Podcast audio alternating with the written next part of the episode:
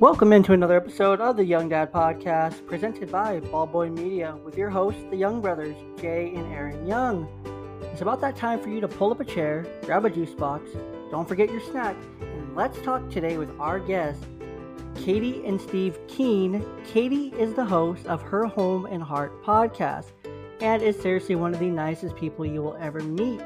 A little about the two of them they have been going through about 20 years of fun and poor sleep and wouldn't change a thing. Together, the couple services Christian families with special needs children who feel unseen, overwhelmed, and are struggling to keep it together. We were truly blessed and lucky to be able to have them on the show with us today, and we hope that you enjoy the conversation just as much as we did. Just a quick disclaimer before we jump in we are going to talk a little bit about religion and faith and whatnot, and we understand that is not for everyone, and that's not everyone's personal choice. Our personal choice of the Young Dad podcast is our own faith of Christianity and what we believe in personally for us and what works for us, and that's going to be different from you, and that's okay. We hope that you still listen to this show and you get a little bit of something out of this because we talked about some really amazing topics today. Hope you enjoy. Get that juice box, get that snack, sit back, relax, let's do it.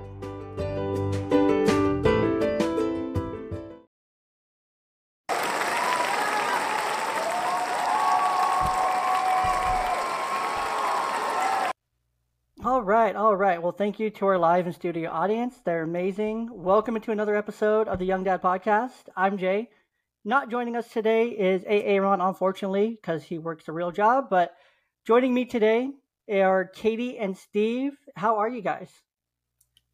Doing great, man. Yeah, we're doing great. Thanks for having us here. Of course, I'm happy to have you guys and glad we were able to work this out and get together. So, um, I mentioned a little bit in the intro of the show that you guys have been going through a sleep regression for about 20 years now and having a ton of fun while doing it. But just to give the listeners a little bit more about you guys before we jump all the way in, uh, Steve, you did pass the first and most important test of if pineapple goes on pizza. Katie, I guess you can stay and hang out. Uh, and I'm just a little worried about talking to you because Hawaiian pizza is your favorite. I know. It's, it's going to be hard for me to work through this today, but we'll get there. uh, but no, in all seriousness, you, I know. I love it. It's it's not for everyone. Apparently, Steve she, is. Uh, she lived in Hawaii, mind. so for her, that's fairly common. Mm-hmm. We lived in Sicily, where pineapple would be like the least strange thing you would find on a pizza. yeah, I lived in Hawaii for about two and a half, three years, so I'm still not a fan, but they um, did convert you, huh? no, I think it converted. Keep. I love pineapple. I love pineapple itself. Pineapple is delicious. It's one of my favorite fruits. Um, but a little bit more about you guys. You guys became parents in 2004, and since then, 2004, and since then, Steve, you mentioned that being a dad to you means being a servant leader to your wife and to your kids. It's also a responsibility, opportunity to teach and train the next generation Katie, you had mentioned that it's a privilege and a gift that you have been given the opportunity to steward human humans who will impact the next generation. Steve, you're from North Carolina. Katie, you're a Navy brat, and that's about all I know about you guys so far. But uh, so please tell us a little bit more about you guys, what you guys do together individually, and how it all got started, and why you do it. Sure. Well, I guess I'll start. You should. So currently, I am also a podcaster like you, and I have um, a podcast for Christian homeschooling families who have a special needs kid. So that's been one of our our passion things for the last three and a half years is to really reach out to special needs families, bring the support for the parents and the siblings that we haven't found out there. Um, we have five kids, and among them, we have faced many, many challenges. Two of them have a lot of a lot of different diagnoses that are one is very profound um, the other one you know a lot of learning type diagnoses so we've seen and done a lot in that regard and um, so steve go ahead yeah and we've done all that uh, while i was in the navy and we moved every every couple of years uh, from coast to coast or state to state or from one country to another. And uh, so trying to trying to have a normal family life on top of moving every two years and throwing in special needs as well uh, has presented a, a, a, great opportunity opportunity to uh, learn about resilience and patience and all kinds of good attributes.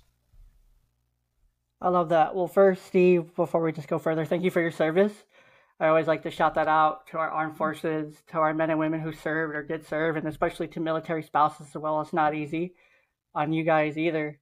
It's a job in itself. So, uh, huge thank you to you for your service. Are you still act? Are you retired now, out of the military? Yeah, I retired from active duty several years ago. Okay, very cool. So, what do you guys do? Like, oh, go ahead. I, I think you were just about to answer what I was going to ask. I may have. I like read your mind. yeah. So he's super passionate about um, coaching people who are executives to teach leaders, people who are trying to rise up in leadership and maybe have even had a position thrust on them. And he's super good at it. His military experience really taught him a lot in that regard. I love that. So is that what you do for a day job now, Steve? Coaching, or what? Um, what are your guys' like day jobs or day to days kind of like? Yeah, so I, I do a lot of teaching as um, as uh, a defense contractor in in a full time capacity. Mm-hmm. So helping to um, help government engineers with their projects. They require a lot of help with uh, managing the financial aspects of of those projects, and so there's always a, a new generation of folks coming in who are who are trying to learn how to do that type of work, and so uh, for the bulk of what I do, I, I, teach and train them how to do that sort of stuff. Also, teach leadership there at uh, at those divisions and and do some minor amount of coaching with them. Uh, the executive type coaching is is more of my uh, side gig, if you would, my moonlighting job, what I do after hours, and so uh, I don't have nearly as many um, opportunities to do that, being a you know a full time employee with the Department of Defense and having a great big family, but coaching is what I really enjoy doing. Mm-hmm. And so uh, having a, the opportunity to help help the right people uh, to get what it is that they want is is really a, a nice privilege. I love that. And Katie, how about you? What do you do on a day to day well, my day to day is is messy because with five kids, our oldest is uh, graduated from homeschool, and so we are helping him launch in his entrepreneurial endeavors. He is really looking forward to being an entrepreneur. He has a podcast and a YouTube, which I think actually you and I have already talked about, and um, loves mentoring young men and um, just sharing his journey along with you know what he's learning in real time. And um, then the others you know there's all sorts of day-to-day type therapies and school activities that we need to do here. Um, one of our children actually owns her own pet business so i support her with that. That keeps us both very busy. Um, she's very popular especially in the summer. And then running the podcast and the membership that i have. Um, i have a small membership for families who have special needs kids excuse me. And it just takes i think uh, between all that i stay pretty busy. I love it. I love it. So yeah i definitely have connected with your son. He's a great great young man. Um, he's very very fun mm-hmm. to talk to very cool to talk to. Uh, just give a spoiler now he is going to be on the show sometime here in the here in the near future so very excited to have him on. Um, so you guys have five kids.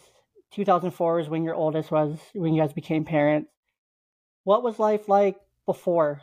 Like, what was that like before for kids, and what's been the adjustments from from one to two to three to four to five mm. to special needs and everything? Like, what's kept you guys kind of, I guess, grounded? Like, and what keeps you guys going every single day? Well, before we had our our first kid, uh, we had been married just a few years. We were we were living overseas and we were able to travel some while we were overseas within Europe and I was deploying all the time and so she was getting lots of practice at uh, taking care of the house while I was gone. Yeah. Uh, and then uh, right before I was supposed to deploy yet again is when we had our first kid uh, and that was our introduction to both parenting and special needs parenting right there uh, the same moment and uh, never been the same since uh, because you know we were super busy with that, trying to learn how to do either or both of those things, being a parent, and then how to help manage the additional medical issues that come along with uh, being a special needs parent. And then um, we moved back to America, and we had another kid, and you know it, it just continued. And, and so for the first couple years, we were able to, we were still moving around the United States quite a lot, and so you were getting things figured out in one place, and then um, you would move to the other side of the country and you would get over there trying to get into all of those doctor's appointments and into those specialty clinics, which normally takes about six months, you know, which is a quarter of the time that you're going to be in that state to begin with. And so you get in, you have one or two appointments there, and then they move you back to the other side of the nation and you start over in yet a different town. And so a lot of those things that we thought that we would be doing as um, as a family. A lot of travel, a lot of things that we thought would be of interest to us have taken a backseat to just managing the care of, of the children with the additional needs. Uh, and we're trying to figure out how to squeeze in some of those other things now, uh, like camping and visiting with family who live out of state, and things like that, which uh, has been especially hard since the beginning of the pandemic back in 2020. And uh, you know, for us, that was that was an escalation of a pre-existing obstacle. Mm. Many people went into quarantine and lockdown, and it was their very first experience with that. And for us, it was business as usual. And so when a lot of that ended or uh, simmered down, you know, many folks went back to life as it used to be. We just continue on. Mm. So we're in like year five of a three year pandemic, if you will. Uh, Love it. well, we were in it before. Right. We, some so, of the medical issues little, that we have. crazy that way, right? Yeah. Yeah. Some of yeah. the medical issues have prevented us from being as social as we would prefer to be. But it's life. Socializing's overrated anyway, um, at least personally. That's right.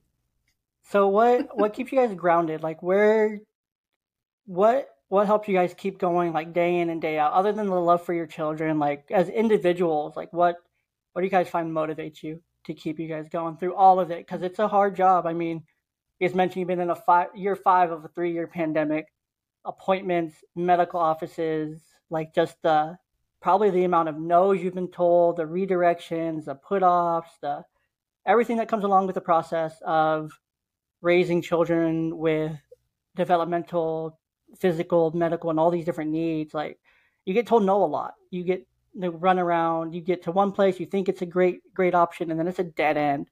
It's so common. Like I see it all the time in my line of work. It's like, okay, well, we went through this place, but you know, trying to get the resources, we had to jump through 18 hoops just to get to the final resource we needed. And by the time I got to the final resource, I didn't even need it anymore because I was exhausted just going through the hoops. So what has have you guys found i guess individually and as a couple that have kept you guys going? Well for me and steve first and foremost um, for us it's been our faith that has really kept us grounded. Like when you say grounded that's what literally keeps our feet on the ground keeps our hope up keeps our spirits up. Um, as far as the tangible day-to-day type activities, I would say we've really worked hard to structure our home life in a way that's supportive of us as well as of our children. We almost, I kind of like laugh when I say automated, but we kind of almost automated our parenting in a way. Um, we created a system in our home. We just call it a family government because that's most identifiable as to what it would be, but where we had pre discussed, pre planned um, everything. So, how the house would function was something that all of us as a family decided, discussed, practiced. We have it posted. Agreed to. Agreed to. Yeah. And and we're the leaders. The children don't get to dictate what they are, you know, or are not doing in the house, but we always make sure they are heard and understood and that we have conversations and that their opinions, thoughts, and feelings are very valued.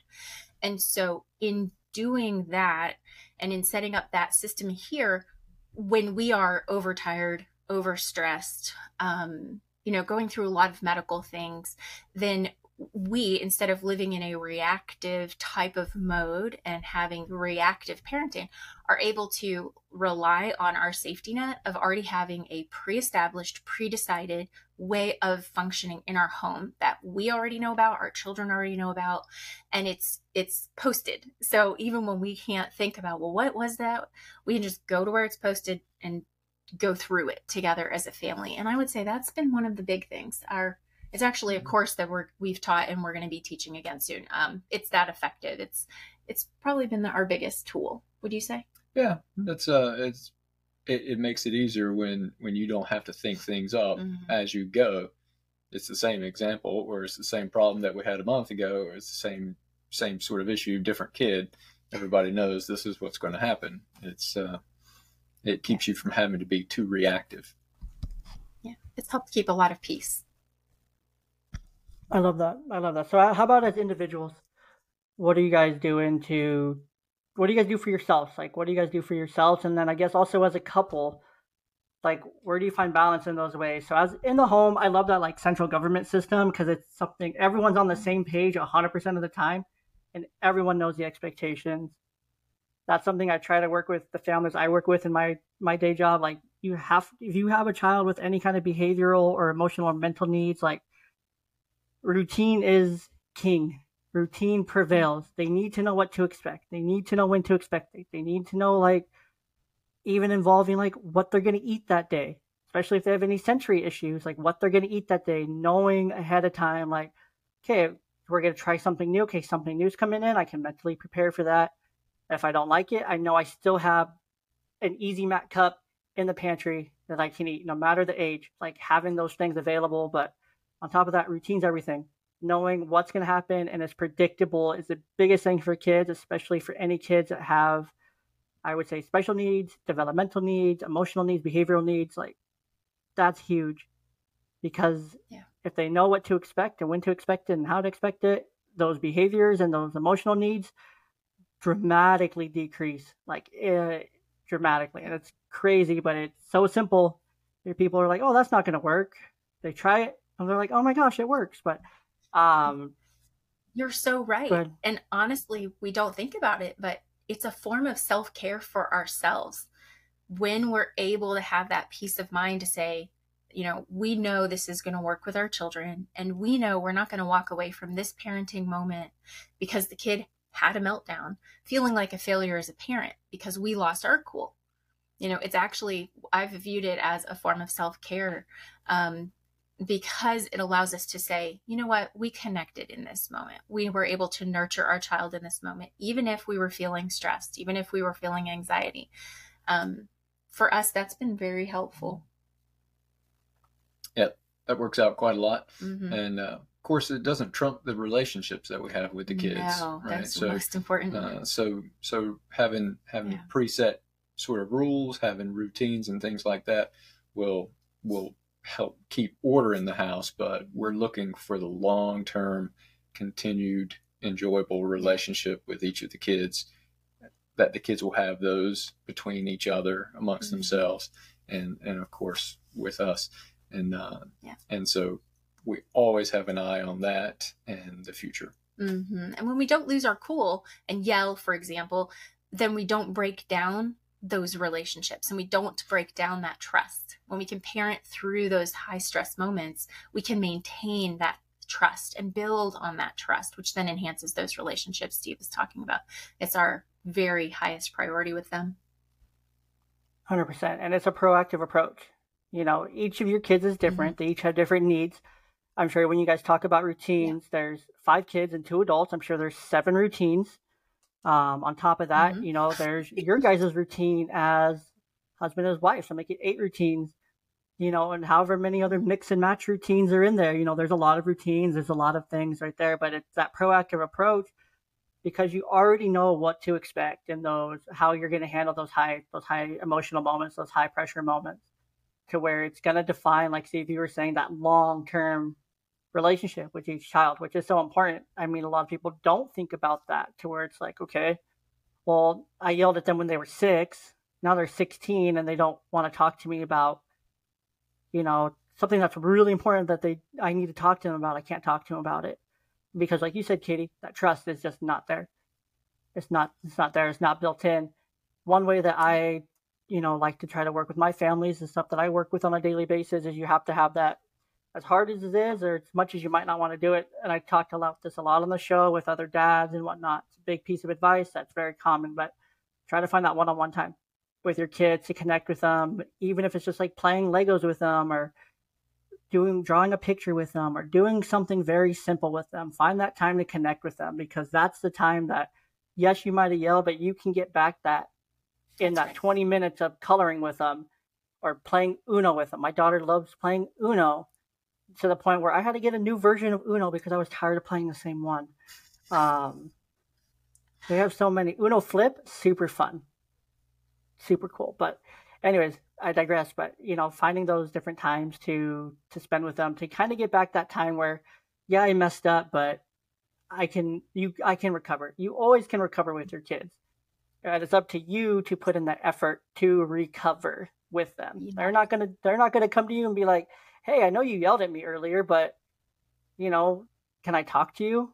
No, a kid's not going to do that. You can never expect your kid to meet you halfway. We have to go 100% to our kids. It's so mm. important. Agreed. So but, I love um, this this fantastic tip. It's been one of our favorite tools. There is a book out there called The Five Love Languages. And yes. so when you want to speak, yeah, you've heard of it. So when you want to speak love to your child more effectively, especially in those moments of recovery, like you're mentioning, but even just in the day to day, if you can mm-hmm. identify what your child's love language is, it's almost like a hack to helping them feel loved. You know, it's very 100%. efficient. 100%. The love languages is something I've talked about since the beginning of the podcast, actually. You know, oh, I've done no standalone episodes on the love languages to how you can, how it looks, how each love language looks, because each love language looks different when you're speaking it and then how it's received. So I've gone in depth mm-hmm. quite a bit about the five love languages. It's something I really enjoy talking about uh, because it's really important to know. It's so crucial to know those love languages, like, but and at the same time understand each of the five love languages because I'm sure like just past experience will tell me that even though you're in a relationship with someone, your love languages might not be the same on how you receive and how the other person's receives. So not only does Steve have to know how to speak yours, you have to learn how to speak his. And even though, but it might not be Steve's top one. His number one could be quality time. Yours might be acts of service. Steve's number five could be act of service. So he really has to learn how to speak that one and understand that one to meet your needs. And maybe you don't like spending time with people. Maybe you're just like you're mommed out, you're touched out, you're quality timed out. But you at the same time, you have to understand like, okay, he needs this from me. I have to do this here. Or if you know where they rank, like my girlfriend and I, you know, probably like a month ago, maybe more, but pretty early on as we were like dating and stuff, like we talked about it, and then we we're both kind of like, well, I don't know if that's really like where I'm at anymore. So we actually redid it. We were sitting in a car wash and we did it as we were like going to the movies or something, and like lo and behold, like we found where we were lining up, not lining up, and things like that. And it's so important. Love languages are mm-hmm. are huge, especially for any relationship with your kids, with your partner, significant other, whatever. Got to know that yeah. those love languages. I can't I can't stress that enough. That's a great point. Yep, it's it's such a good. It's like a best kept secret. There's even a book out there about speaking with the love languages in a special needs family.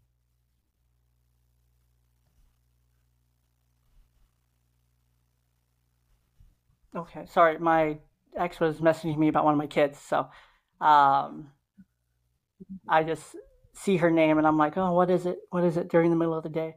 Um, anyways, um, no, you're 100%. I didn't know that was a thing where love languages with a special needs family. Um, and people think it's a, mm-hmm. like you mentioned, like it's a kept secret, but it's like, it's out there. You can take a free quiz that takes you five minutes and you can do these things. And I think it's important to do those at different stages, even personally, like, because you can change. Like, I redid this one thinking, like, okay, I'm still going to be the same as I was, you know, while I was married. I'm not married anymore. I've grown a lot in these last two years since my divorce. I'm completely different. Even my girlfriend was like, huh, that's not what I expected at all. Just like knowing you and us dating and like everything and knowing each other for the amount of time we've known each other and stuff. And mm-hmm. um, yeah, it's it's a really cool. It's a it's a great hack. I love that phrasing of it because it's a hack and it's something very easy to understand and it's very easily digestible and you know you can look up how it looks you know i have it on my website i have it obviously very early episodes of the podcast i've done standalone episodes about the love languages aaron and i have talked about the love languages together very early on in the podcast it's mentioned probably once about every three or four episodes probably because awesome. it's something I love to bring up. It's something I love talking about. I could talk all day about the love languages, but mm-hmm. um, for you guys, how do you guys connect? Like with the five kids, everything going on, Department of Defense, all these things going on in the day to day, trying to make time for your passions. What what works for you guys to still have that connection together? Where do you guys mm. find the time, or I guess not find the time? How do you guys make that time? because there's a big difference there. One thing that I like to stress on the podcast is how do you guys make that time for each other, and what kind of benefits do you find from that to continuing to put that effort in for each other? Okay, yeah. So before uh, we we started, I started doing uh, full time remote work.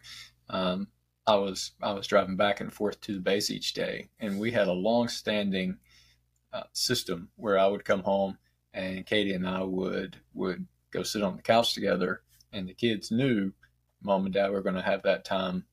Don't bother them, or if you need, come in, sit quietly, and wait for us because that was our chance to catch up at the end of the day, talk about whatever we needed to do, and uh, and so that was the way that we operated.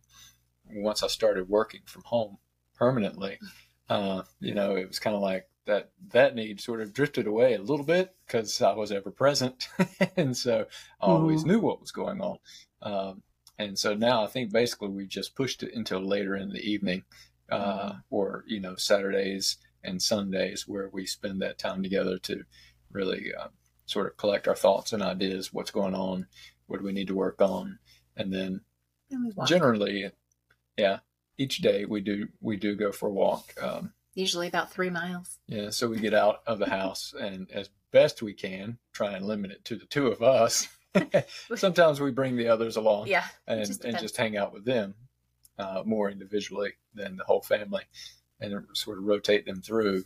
Uh, so usually in the evenings after work, we'll go on a walk or something like that in the neighborhood, or at the end of the day, once we get the kids to bed, then she and I can hang out and just kind of watch a television show, or she'll she'll read a book out loud or something mm-hmm. like that. We like to read together a lot. So do that. So we've always had to look for very creative ways to do dates because it wasn't always possible that we had family. We almost always didn't have family. there were a few little precious years where we had mm-hmm. the ability to have family come over, but for the most part, we had to do very creative dates. Sometimes that looked like putting the kids in the back of the car with music on while we talked in the front of the car and we drove around because that kept them quiet, happy, and safe while, you know, they were too little to be without somebody watching them.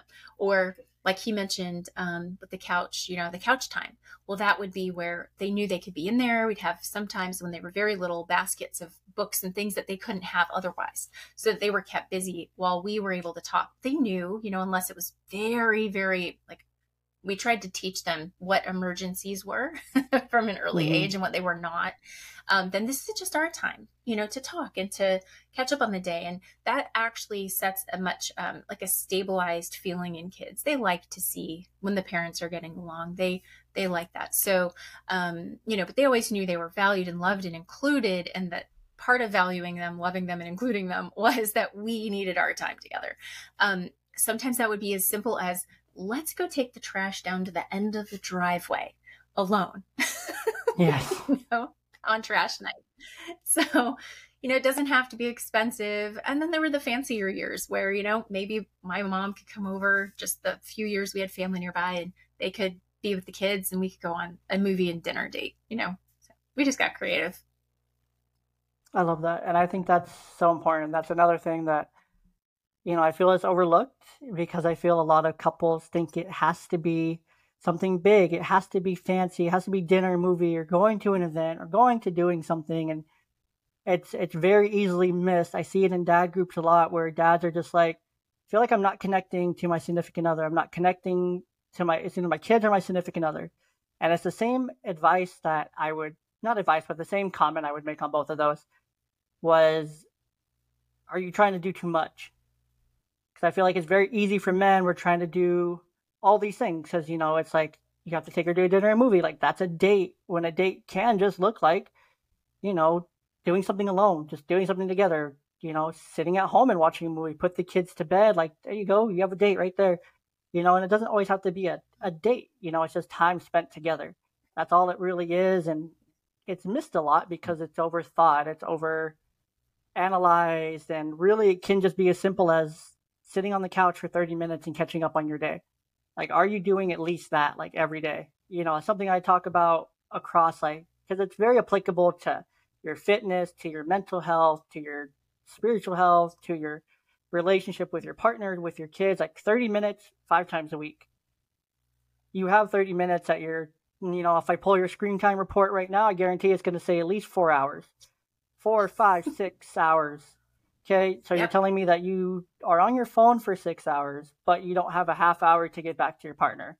You don't have a half hour to get back to your kids. You don't have 30 minutes to go to the, go on a walk or to do something for yourself, to go in outside and run around or do something. But you have, if that's in a five day week, six hours a day on average, that's 30 hours that you have to play on your phone, but you don't have that 30 hours to give to your family, to your kids, to your to your hobbies, to your passions, to the things that you want to do.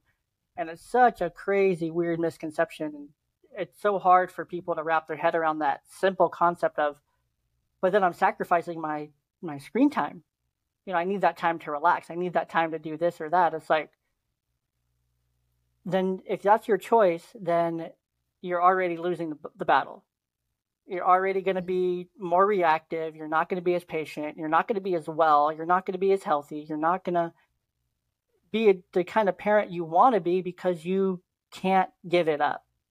And you can't make a very simple sacrifice. And I talked about last week with maybe it was a few weeks ago, but I talked with someone recently, can't remember who, but where are you going to make that sacrifice? You know, is that sacrifice going to be you going into work earlier to be off earlier to be at your kid's event? Is it going to be you waking up earlier to go to the gym, to read, to do that thing for you?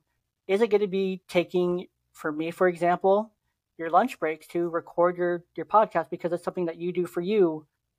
Is it going to be, you know, letting the kids watch a little bit of extra TV so I could do a fantasy football draft because I love fantasy football. And these are like friends of mine that I'm really close with, and it's how we connect and we stay connected and all these things. And maybe it is an extra 30, 45 minutes of screen time for them. I'm still sitting in the room with them, they're still there, but you know, it's going to look different. You have to find your balance for yourself you have to find your balance with your partner and with your kids and all these different aspects. It's just all about balance, and it's a non-stop balancing act all the time, hundred percent of the time. Yes, that's true. I've heard it said you you balance and counterbalance, balance and counterbalance, and you know um, because both of us are such huge fans of the love languages.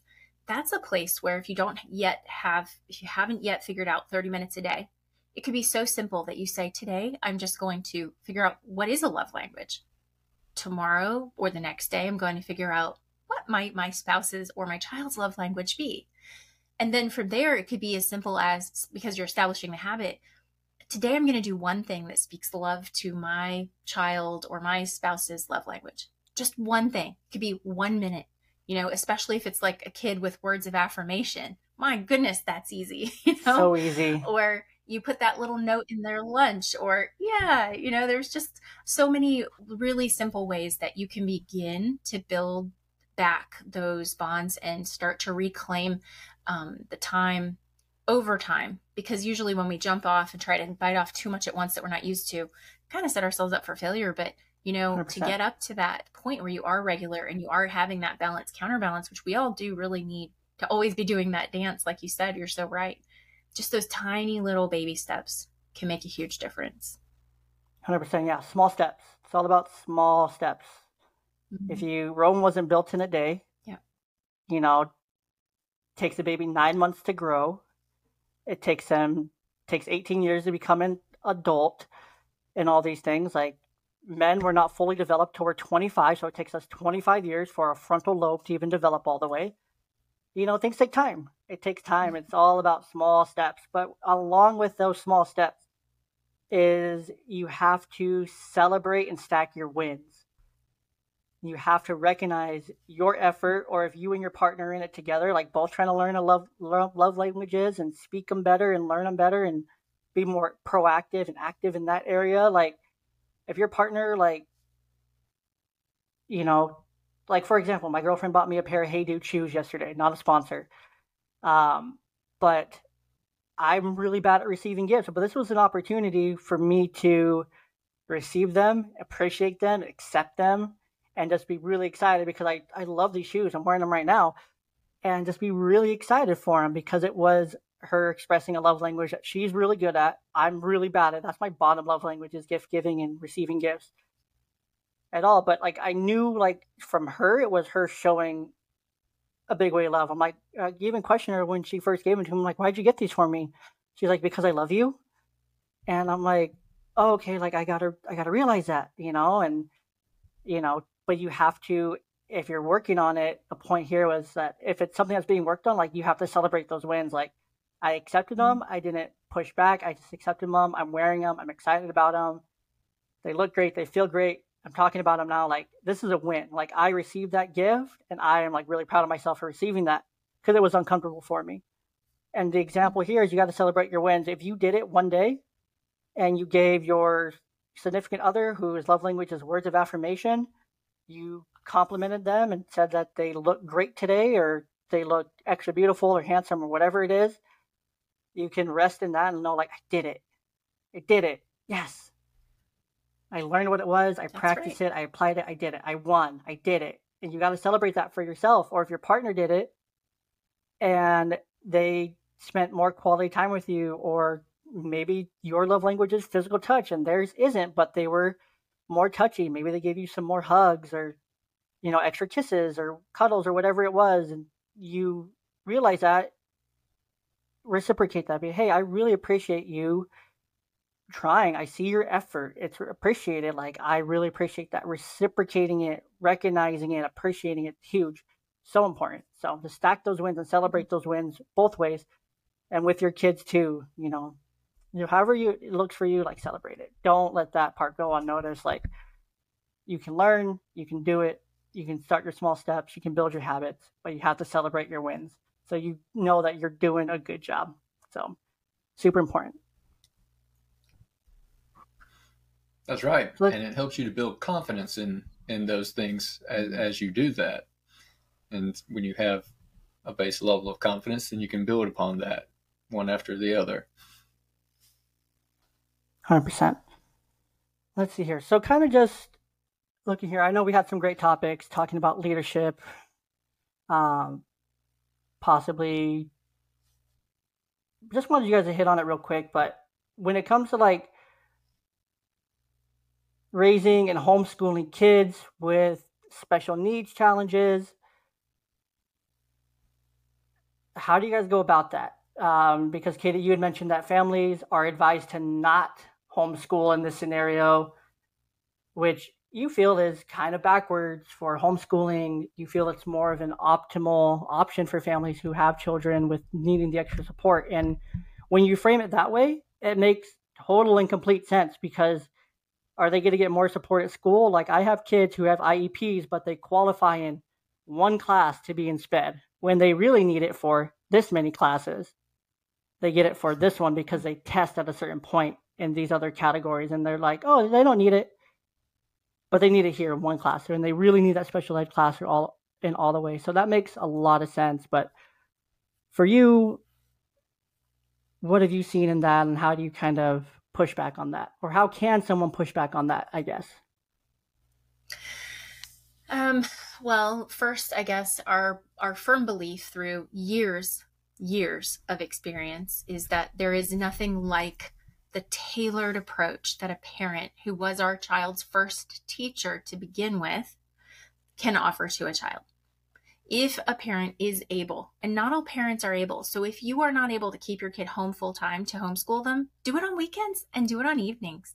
And just regain and claim your confidence in yourself because i think that's the first place that we have seen parents struggle they've had too many quote professionals tell them well you aren't your child's best teacher or you don't know best for your child this happens all the way from our early pediatric visits into you know all the educational days and for a parent who truly does want to impact their child and can trust their instincts and their gut you can do amazing things with your child, whether that's through full time homeschool or evenings and weekends. And it, the next thing is when you are trying to teach a child who's outside the box, that is not public school at home.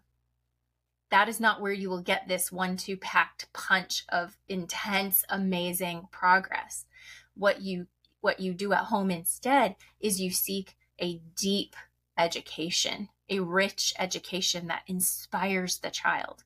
You get to know your child.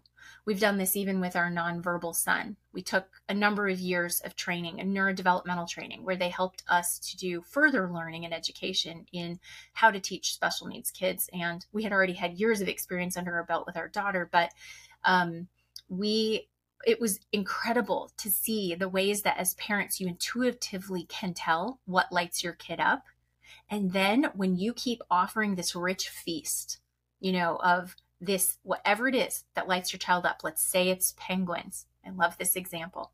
Your kid just loves penguins. Well, guess what? Depending on the level of your child developmentally, you can go out and find things like Mr. Popper's Penguins, for example. That's a novel.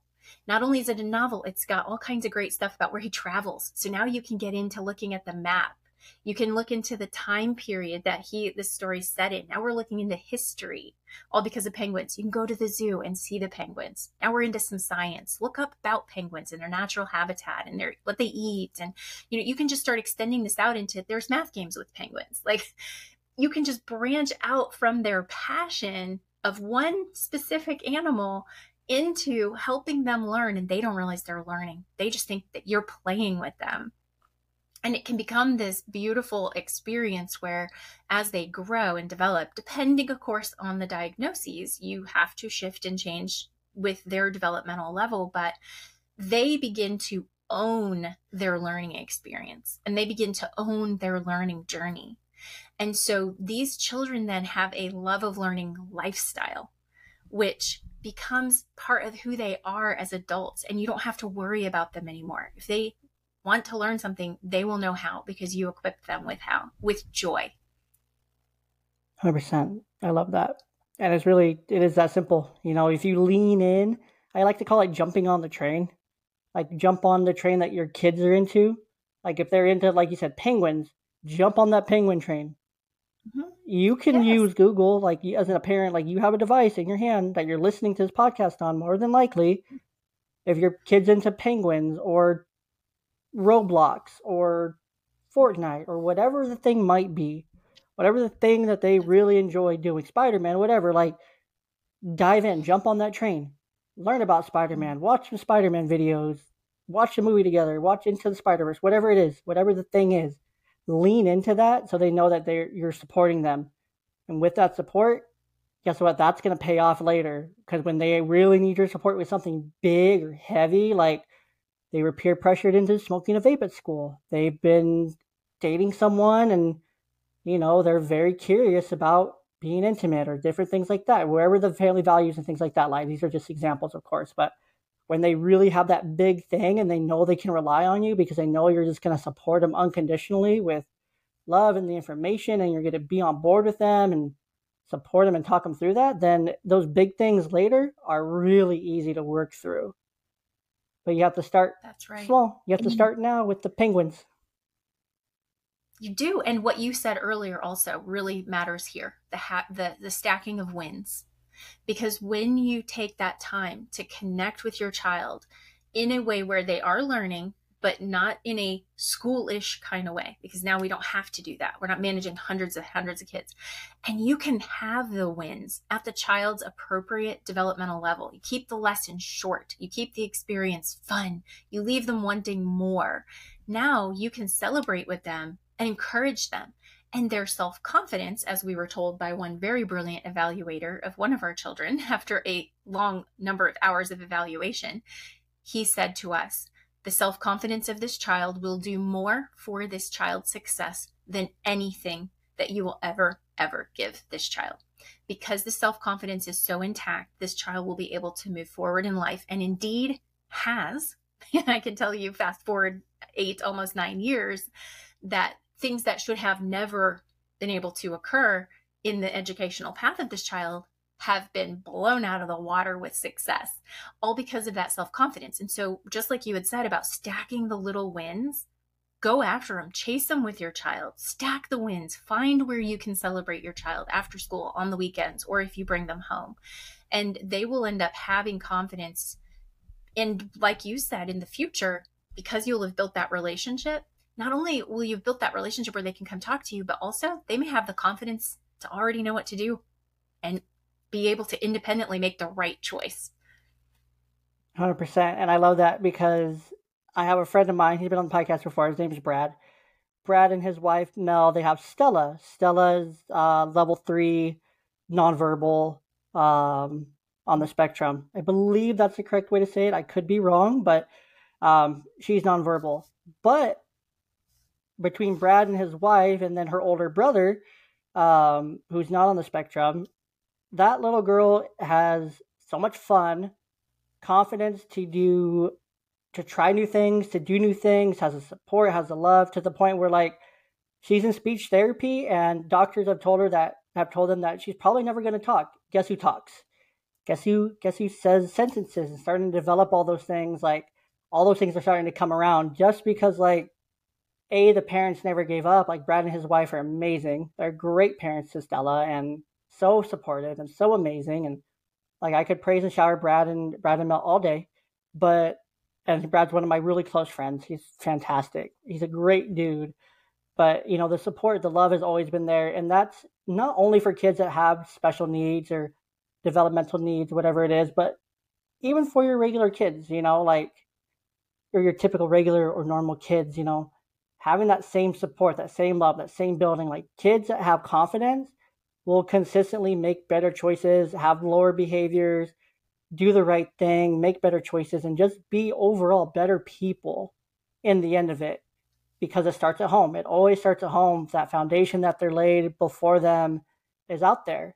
And it's going to manifest itself later in things that maybe things they couldn't do before, weren't supposed to do by said doctors and professionals, you know, because they had the support, they had the confidence, they had the love and the community and the support to get them there in the end. So, mm-hmm.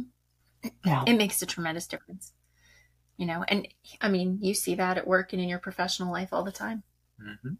Yeah, hundred percent. So, just for both of you, just to wrap up here, um, I like to get one piece of advice, so I want one from each of you. Uh, Steve, for you, from you, for the dad who's just really struggling, who's going through it, really just down about it. Maybe he has a special needs kid who he's just not connecting with. Everything just seems to be going wrong. What's your advice to to him? And then Katie, for you, to the mom in that same situation, and then for you both to the couple that's in that situation so, Steve, you're talking just to the dad. Katie, you're talking to the mom, and then you guys are both talking to them as a couple. What are those kind of parting wisdoms or those the one piece of all encompassing advice there? Okay.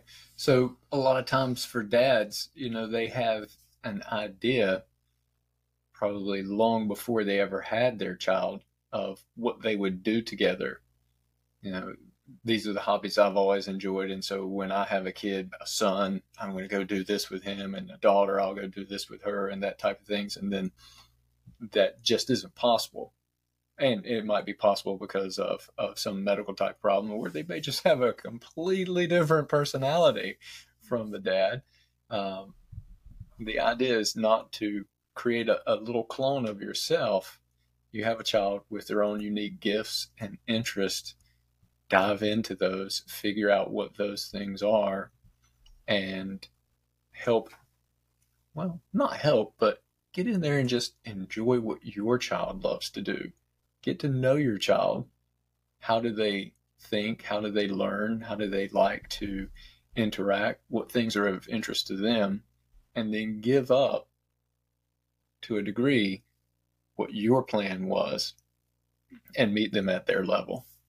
And and that might really help the dad who's struggling to connect with their kid because now it's not about what the dad's getting out, but what the dad's putting in.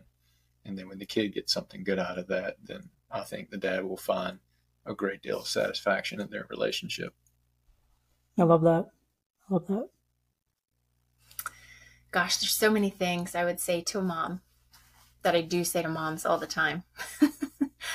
um, I think the one that just really stands out to me in my mind right now, though, is to just encourage, especially the young mom just on this journey, if she has a special needs kid or not, but to trust her instinct, be willing to get quiet and really pay attention to what she is really feeling, thinking about her child, even about herself, and be willing to trust those emotions and to trust our gut. I think as parents, but also just as humans in today's society, there's so much noise.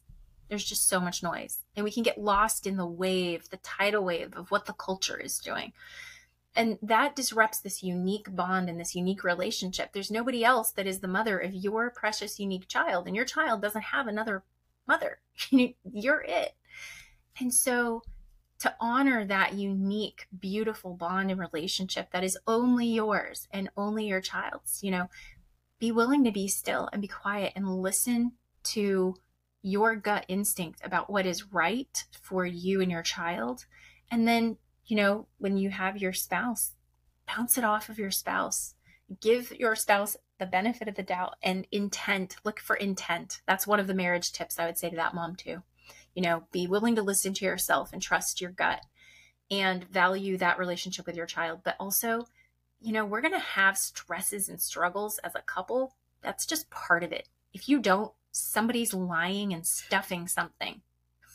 it's just a part of the game but look for the intent of each other, especially if you have a special needs kid, because the stress is higher. And so it's going to draw out more of those, I don't know, grouchy tendencies or impatience or whatever it is that are our normal Achilles heel, you know, whenever we're tired, but you're going to live that more. It's going to be more in your reality.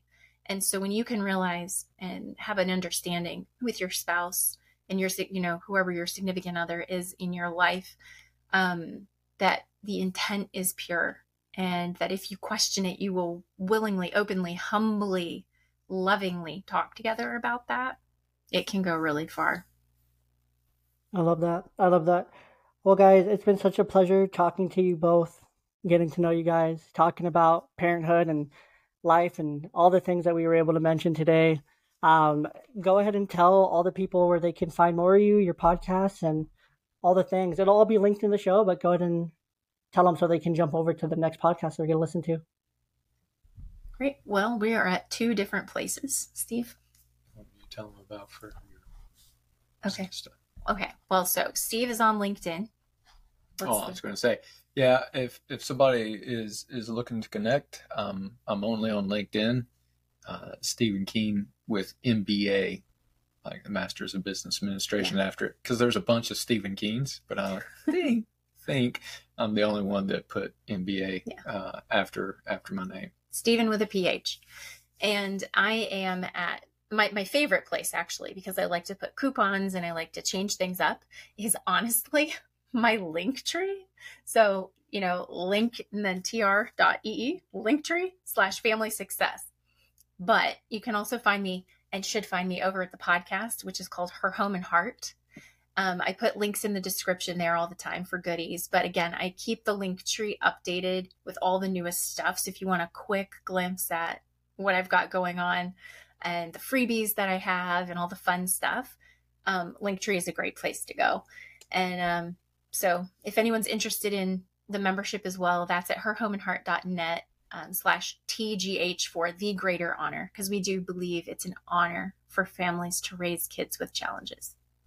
100%, 100%. And then uh, that link tree is linktr dot ee backslash family success, right? Yes, That's the right one. correct. Perfect. And that's F A M I L Y S U C C E S S. Success is always one of those words that throws me completely off and gets spell checked every time. But guys, again, thank you so much for joining me. It's been a pleasure. I love talking to you guys. I can't believe it's already time, but wish you guys well. And everyone, thanks for listening, and we'll catch you next week.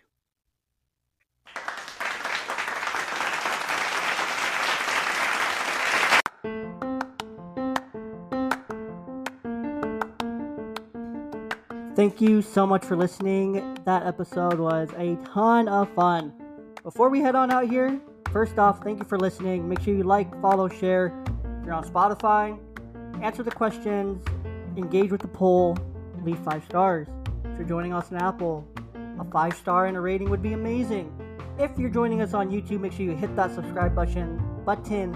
Ooh, like the video, comment, and share with a friend that you love. Any other platform, we're on so many. Make sure you rate, review, comment, and share the podcast with a friend. Also, here, make sure you follow us at Young Dad Pod. You can follow us on YouTube, Instagram, Twitter, and Threads as well. The website, of course, ballboymedia.com. And very, very lastly, here, make sure you go ahead and head over to the link tree where you can purchase my children's book, A Baseball Game with Dad, for only $10 over on Amazon. Link is in the link tree in the show notes. You'll want to get your copy. Thanks, y'all. Have a good one. One love. Blessings.